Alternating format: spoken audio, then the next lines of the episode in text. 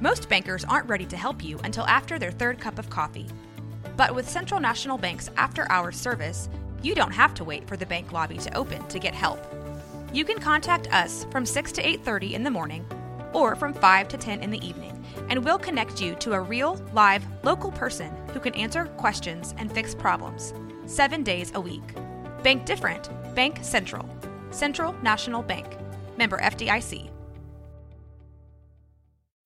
When you need mealtime inspiration, it's worth shopping Kroger, where you'll find over 30,000 mouthwatering choices that excite your inner foodie. And no matter what tasty choice you make, you'll enjoy our everyday low prices, plus extra ways to save, like digital coupons worth over $600 each week. You can also save up to $1 off per gallon at the pump with fuel points. More savings and more inspiring flavors make shopping Kroger worth it every time. Kroger, fresh for everyone. Fuel restrictions apply.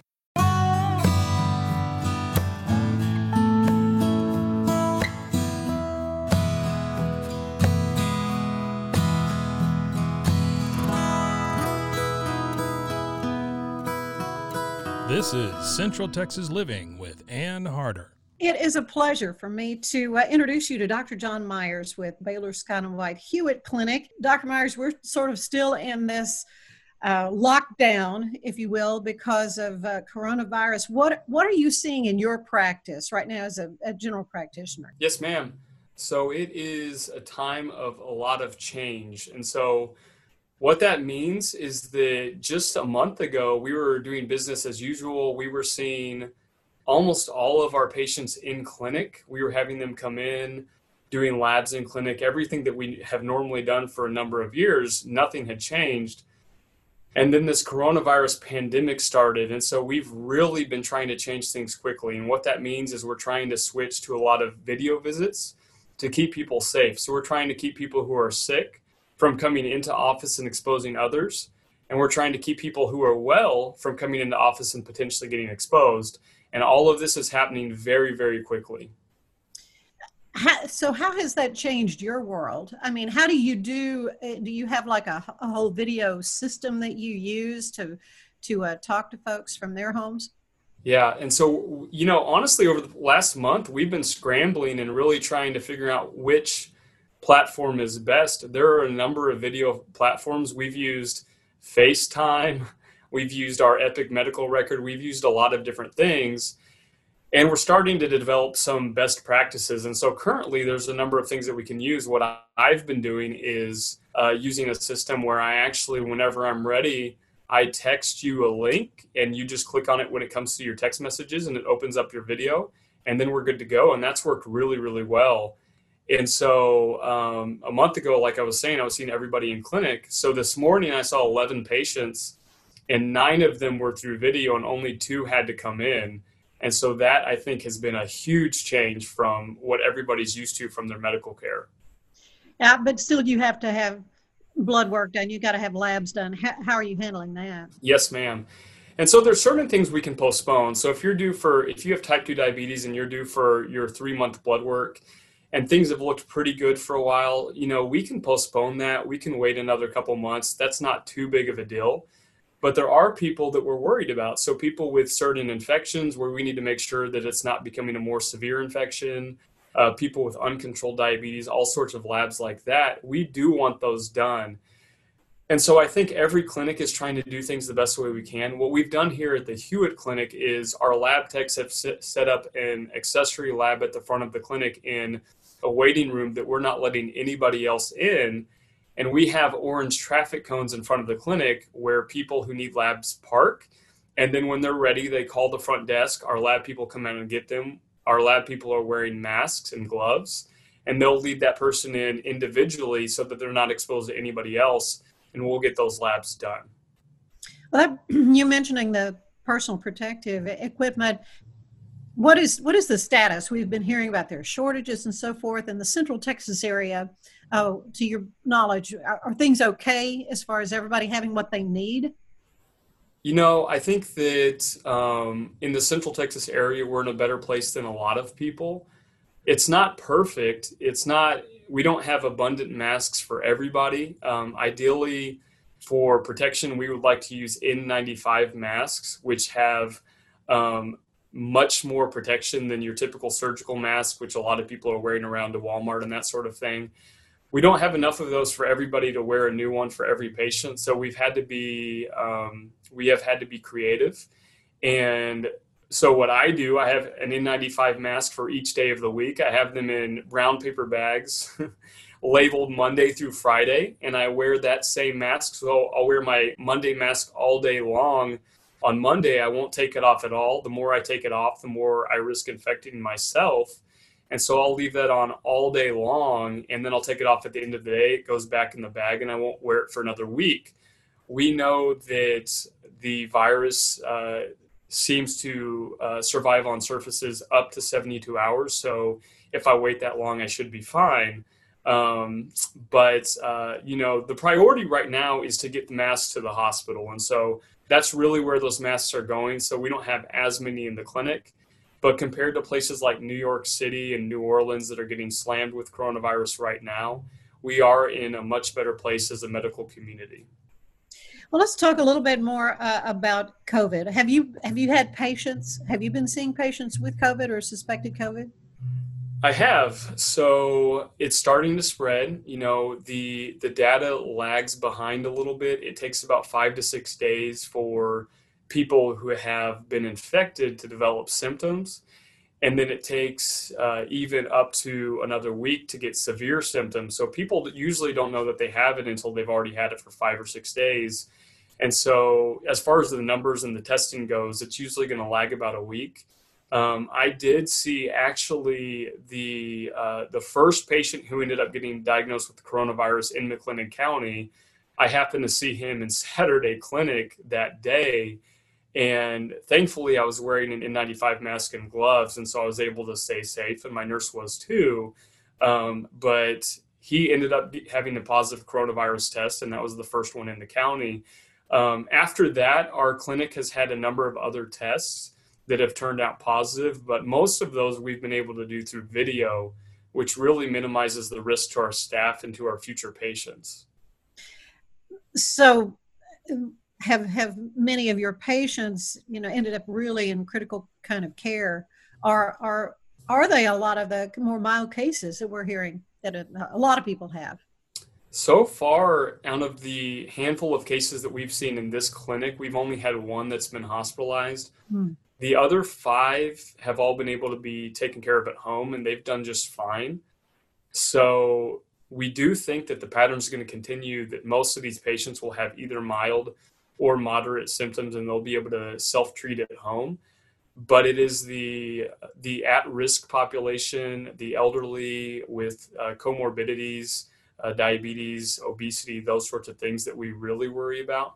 That being said, we have seen evidence through the news of these other cities where young people can get very, very sick.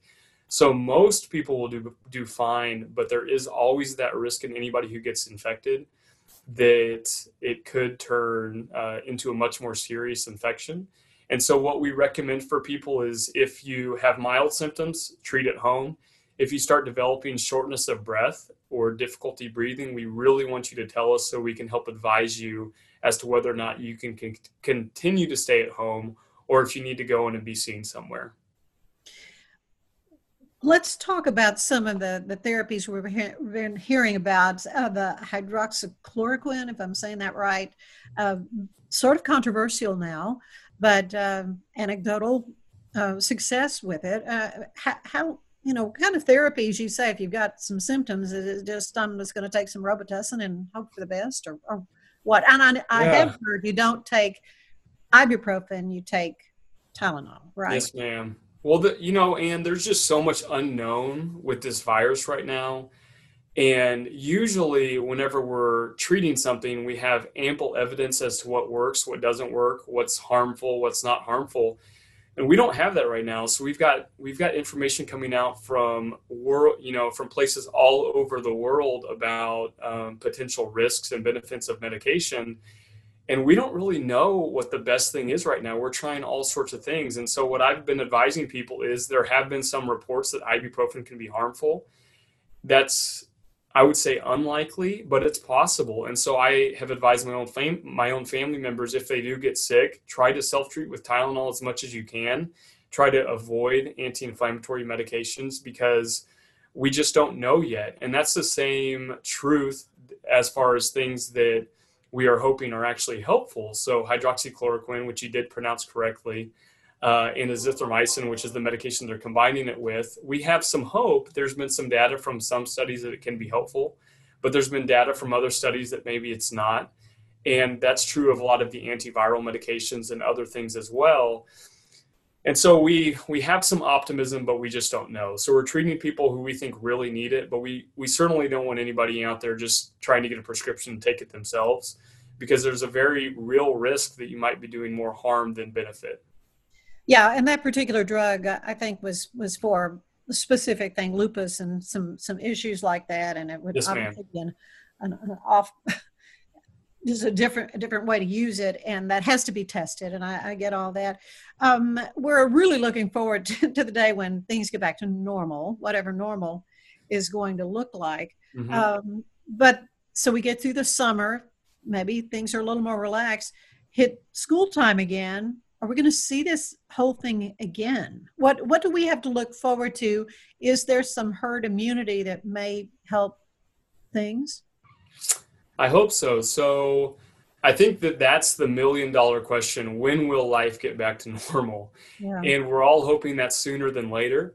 Um, you know, we think that this initial wave will probably last a month or a couple months. We don't really know exactly what the endpoint is but there is a chance that this could come back in a couple more waves in the fall and the, than in the winter and we just don't know that yet. There's some evidence that you know viruses do mutate. The flu virus in particular mutates very quickly. There's evidence that coronavirus does not mutate that quickly or at least this particular strain of coronavirus so that is good news. So there's a chance that it will not come back in more waves but listening to the the experts, Dr. Fauci and the other physicians who are leading the national uh, guidelines on this issue, they do have some concern that it could come back in several waves. And if it does, it's just really hard to predict when life will get back to normal. And so we're all adjusting on the fly and doing the best that we can. And I think what we need to do is um, is do the best we can to protect ourselves and others by by socially isolating and wearing masks in public whenever we do have to go out. But eventually, with this virus, just as with previous viruses, we will develop herd immunity. Uh, the the key is we don't want everybody to get infected at the same time. We want that to happen slowly because then we won't over, overwhelm our healthcare system as much. And then the the most important thing will be um, getting a vaccine. And, and I've heard timelines ranging from nine months to 18 months. And so we're looking at maybe a year, year and a half. When we have a working vaccine, that's going to be a game changer. And that will make this whole pandemic um, much more control, much more controllable.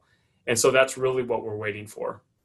Yeah, but I still think uh, folks like me, you know, in that up, getting into that upper age group, and uh, you know, I'm just not going to be that comfortable, I don't think, going into large crowds. We're, we're supposed to fly to Florida in June. I'm not, I'm just not so sure I want to do that. So, you know, though, there, it could be a while before folks are really kind of comfortable.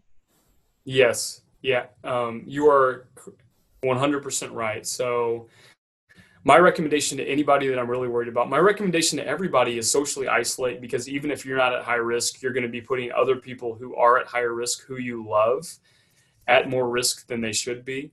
But certainly for people who are older with comorbidities, with diabetes, obesity, anything of that nature, I really am cautioning them strongly to take this virus seriously. And if you don't need to fly, don't fly. If you don't need to be around large crowds. Don't go around large crowds. Stay home. Get out during the day um, to walk and exercise. The weather's getting nice, so do those things because that's important for your health. Try to connect with people, friends and family and loved ones through the phone or through video chat, whatever you need to do to keep that social interaction going. But as much as you can, the virus requires close contact. Um, that's its main source of spread is through us breathing uh, each other on each other and, and in the same air. And so, as much as you can, staying away from people, that's really the only way to be absolutely sure that you're not going to get this thing. And so, I really recommend that people do that. It's a very serious thing, and I, and I know you've got patients waiting on you, and I certainly appreciate um, you taking some time to, to chat with us today about this. It sort of consumed our worlds, and uh, and yet I think there will come a day where we'll go, oh, remember when we all had to lock that? You know, I'm I'm hoping that day comes soon. Yes, ma'am, and I hope that day sooner rather than later as well. Absolutely. Thank you so much, Dr. Myers. You're welcome. Have a great day. You too. Thank you, doctor. We appreciate it. Okay, thanks, man. Yeah, I, I decided not to not to do the not to do the James Lipton. I'll do that when I, I normally ask my uh, guests things like, "What's your favorite word? What's your favorite sound? What do you want to hear God say to you when you enter the prayer?" I'll ask I'll ask you those questions when we have our first uh, professional visit. Okay, that sounds good to me. Okay. Did I did I pass your test? Are you going to come to Hewitt, or are you going to stay over there with McClanahan? No, no, no, no, no, no. I'm I'm I'm coming to Hewitt. I'm coming. Okay. okay. Well, thank you so much. I really I did appreciate this opportunity. I think you'll understand. he will. He will. He's a great guy. yeah. Okay. All right. I appreciate it. Appreciate it. Okay. it. Thank you. Bye, guys. Thank take you. care. You all take care. For sure. Thanks. Okay. Pleasure meeting you. All right. Hey, thanks, thanks, Mike. And um, yeah, I'll check with uh, Patrick Swanton. I think we'll get Yeah, Swanton on. yeah. Uh, we can do this tomorrow. I'll see if Yeah. he'll be. Just good. drop me an email. That'd be great. Okay, good. Thank okay. you. Okay. Thank you. Bye bye. Bye bye.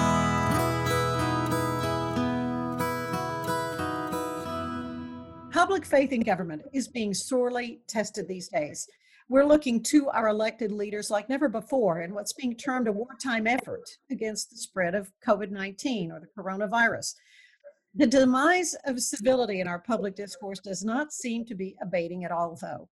Bringing civility back to the public arena is the underlying theme of a new book by Dr. Joel Harder called When Leaders Matter How Civility, Integrity, and the Leaders We Need Are Possible.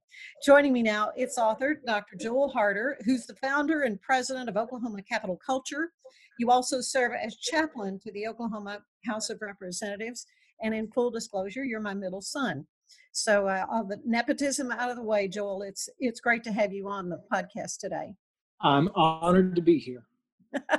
well, you know, when we we did a television interview, gosh, not that long ago, and never dreamed we'd be in quarantine, and and so we're we're seeing our leaders so much more.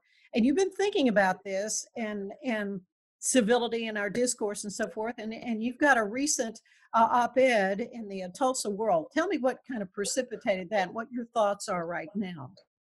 Well, you know, as we look at the situation um, that we are currently in, it is more apparent than maybe uh, it has been in recent time that our leaders really do matter. You know, so much of our political discourse um, in our country over the last many election cycles has been to either um, kind of think too highly of our leaders, put them on a pedestal, or to completely demonize them and belittle them uh, and if you like a leader, you think that what leaders do are, is great. If you, if you don't like a leader, then you don't think that they uh, really have much control over your life or say in, in, what you do or think. It's all based upon how you feel or about them or, or whether or not agree with you or you agree with them. But, you know, at a moment of very evident that leaders do matter. The, the leaders uh, that are serving uh, at all levels of government uh, particularly state and local levels, though, uh, really do matter. And they have authority that is granted to them in a public trust, and we look to them uh, to fulfill the functions of their leadership. Um, but, you know, we do look to our leaders, especially in times of crisis, for decisive action, guidance, and to navigate complex and interrelated challenges.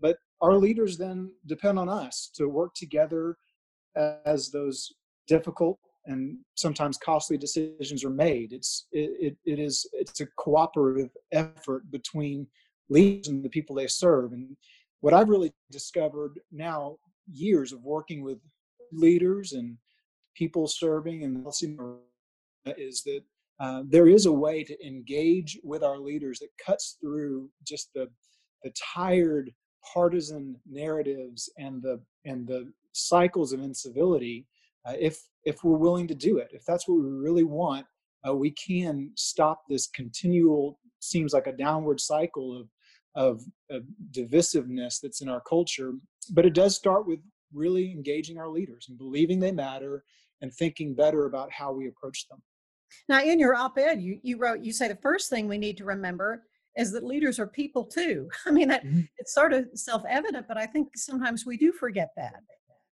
Yes, you know, in the book, I as I look at leaders and I kind of make a case for the fact that leaders do matter. Uh, you know, one of the things that we have to remember and discover when we are thinking of leaders is that we're thinking of people. Um, yes, they do hold uh, positions of authority; they do fulfill an important function, but they are people serving in positions of leadership and we need to learn to hold the the person uh, in distinction from the the position that they serve in and just remember that they are people like you and me uh, they just are are on a journey of public service and leadership and when you remember they are a person um, you can sympathize a little more uh, you can think uh, you know what are the challenges that they have outside of their responsibilities uh, in office. Um, probably they're a lot like the responsibilities and challenges that you have and what helps you.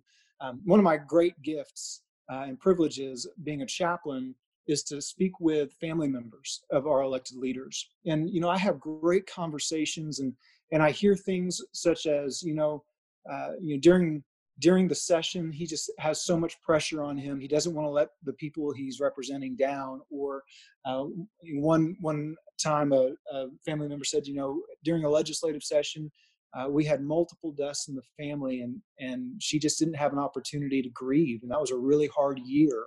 Um, and we, when we remember that they are people um, and they have you know lives and those lives don't stop when they're at the capitol about the the the work of the people, um, we can think better about how to uh, engage with them, encourage them, and and and uh, really restore basic sense of respect. So often we will reduce uh, political leaders uh, down to nothing more than a caricature of the political party, usually that they represent.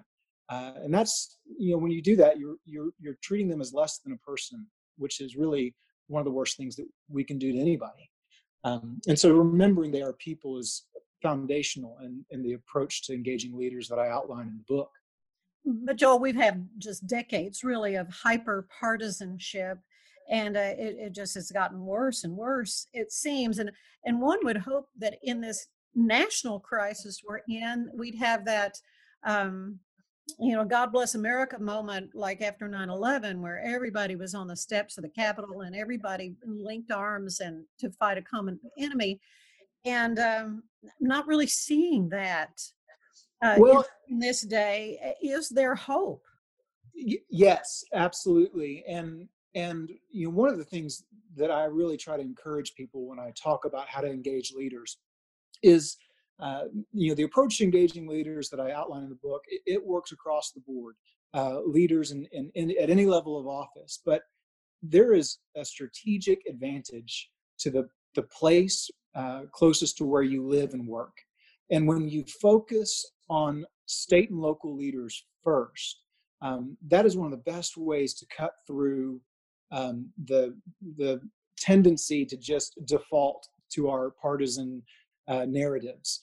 Uh, actually, a recent Gallup poll was very encouraging in the moment of crisis that we're in, dealing with the the spread of COVID nineteen. That uh, polls are encouraging encouragingly showing that you know public health messages are being heard and heeded.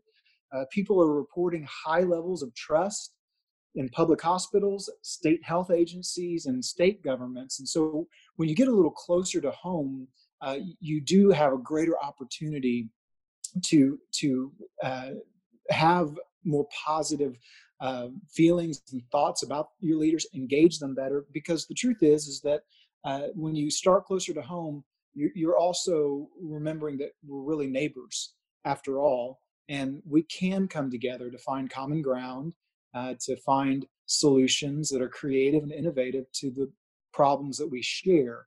But when you do focus and look uh, at you know, just the national leaders, um, sometimes that gets so far removed from our everyday life um, that that we just kind of default to kind of our binary way of thinking. You know, everything is up, down, left, or right. But our problems are really much more complex than that, and the solutions will be as well. Uh, and so uh, there's a lot of hope, uh, especially when you focus uh, a little closer to home, start with state and local leaders. And also, just on a practical note, if you focus on uh, state and local leaders first, uh, they're more accessible. their constituencies are smaller than you know national leaders. There's better opportunities that you can have to actually dialogue with them and build meaningful uh, relationships. And uh, most of our state and local leaders are just great people that feel called to serve and want to serve, and they don't necessarily have ambition for higher office, but some of them do. And you have an extraordinary opportunity to uh, forge a really positive, constructive relationship with a, a leader when they're serving at the state and local level, and and that relationship can continue as the wheels of their political fortune turn. Uh, in your book, you talk about a, a, a concrete strategy, really, mm-hmm. for uh, bringing about change in our leaders, and you kind of divide the the book up in in uh, what do we expect for our leaders, um, uh, and what do we ask of our leaders, and and those kinds of things. W- what is your strategy for? Well.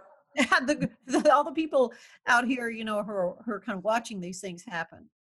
Absolutely. Well, and you know, I whenever I'm looking for wisdom or guidance, something that's really going to work and work in a in a, a, meaningful way to transform culture, you know, I've got to get outside of myself. I can't just do what I think might be right or good or uh, a good idea. I look to examples, strategies, and history, and and I I base the strategy for engaging leaders uh, off of uh, a letter that was written from uh, the Apostle Paul to Timothy.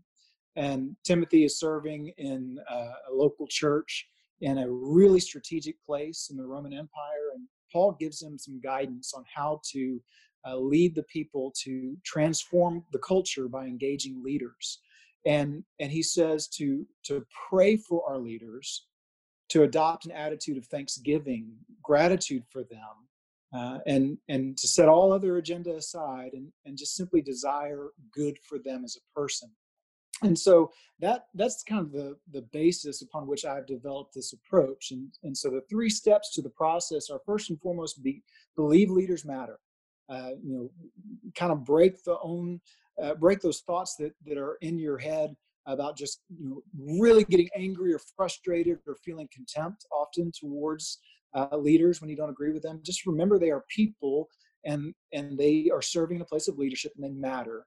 And then uh, begin by adopting an attitude thanksgiving for. Uh, you know, we want to jump to the end and ask more. We want others to to vote a certain way. We want leaders to have certain issues the way we want them to intervene. But before you ask any leader the second step of the process is to ask more for them. And obviously, I'm a chaplain.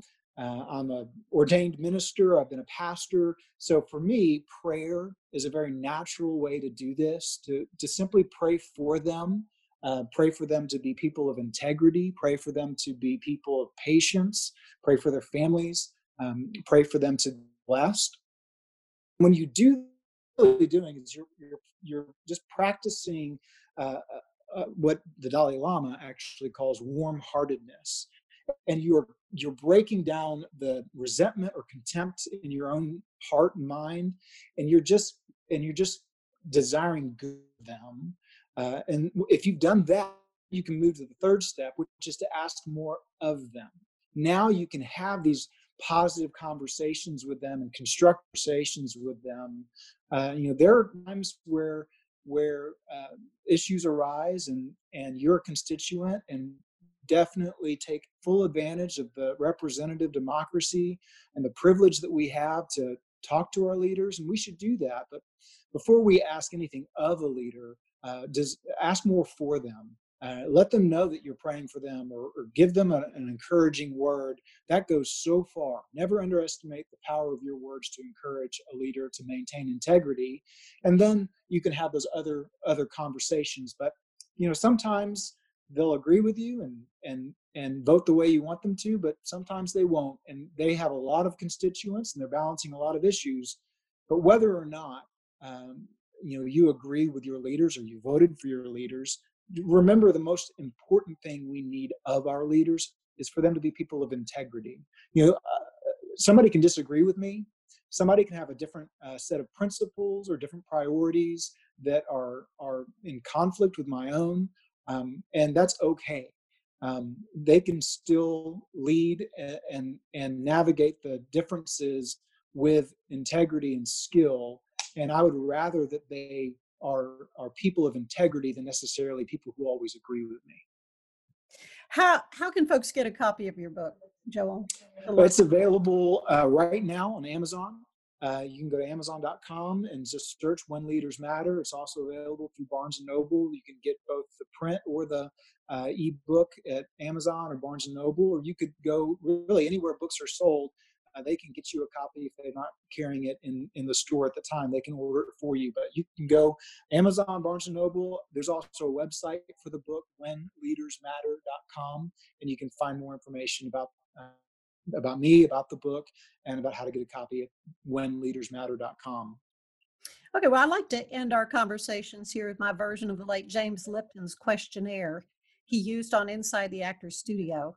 Of course, he based it on one from Bernard Pivot's uh, talk show Apostrophe, and he credited Marcel Proust. So all that set up, and I, I didn't tell you about this earlier. So Joel, these are these are a surprise. But the question is, what is your favorite word?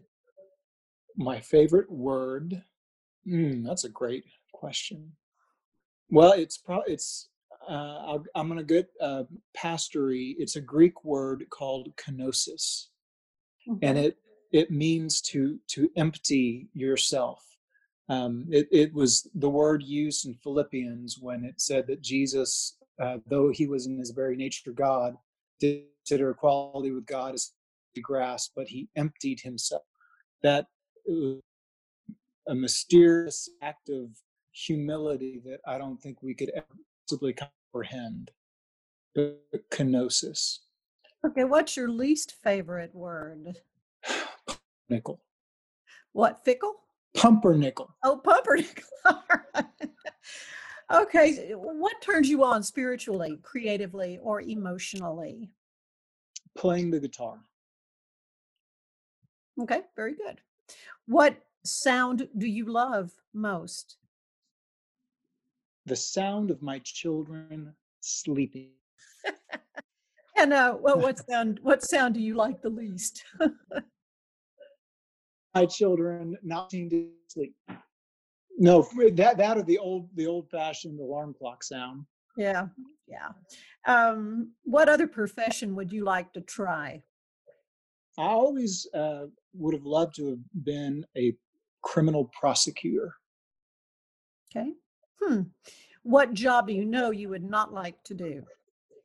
A primary ed school teacher.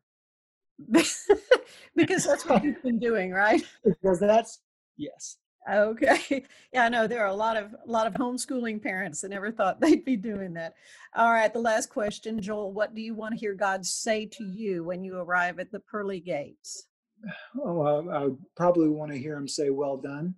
May, maybe also, um, it really is just like Colorado. So you're you're imagining what heaven will be. yeah, yeah. All right. Joel, thank you so much for your time today. I appreciate the work that you're doing up there in Oklahoma. And um, again, you can uh, get When Leaders Matter How Civility, Integrity, and the Leaders We Need Are Possible off of Amazon. Thanks so much, Joel. Absolutely. Thank you. Bye bye. Central Texas Living is part of the Rogue Media Network family. Be sure to check out their other shows at roguemedianetwork.com. Please rate us five stars on iTunes and anywhere else you get your podcasts. Join us again soon for more Central Texas Living, the podcast. This has been Rogue Media Network Podcast.